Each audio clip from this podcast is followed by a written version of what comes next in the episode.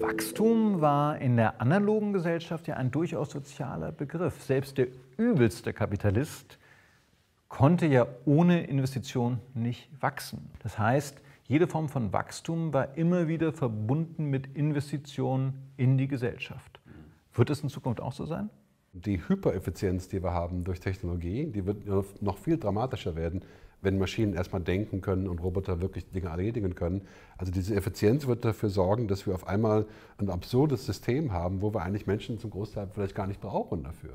Diese Effizienz bedeutet eben auch, dass wir auf einmal Monopole haben, die Top 20 Internetplattformen äh, die Kartelle sind. Aber sorry, das spricht ja eigentlich gegen Kapitalismus. Denn wenn in der Zukunft im digitalen Sinne durch Wachstum nicht zwangsläufig neue Arbeit und Mehrwert für alle entsteht, wenn äh, Daten als Ressource zu Monopolen führt, dann spricht das eigentlich beides gegen Kapitalismus. Das ist eine Art von Postkapitalismus oder Sustainable Capitalism. Also da geht es eben darum zu sagen, es geht nicht nur darum, dass wir den Gewinn maximieren oder Bruttosozialprodukt erhöhen, also wie vor 30 Jahren irgendwie, sondern es geht um drei verschiedene Sachen. Also den Profit natürlich, den Planeten, also unser Environment, ja, und natürlich auch die Menschheit selber, ne? also Menschen als Sozialsystem. Ich glaube schon, dass man das forcieren muss durch Besteuerung zum Beispiel. Es ist ja auch gar nicht einzusehen.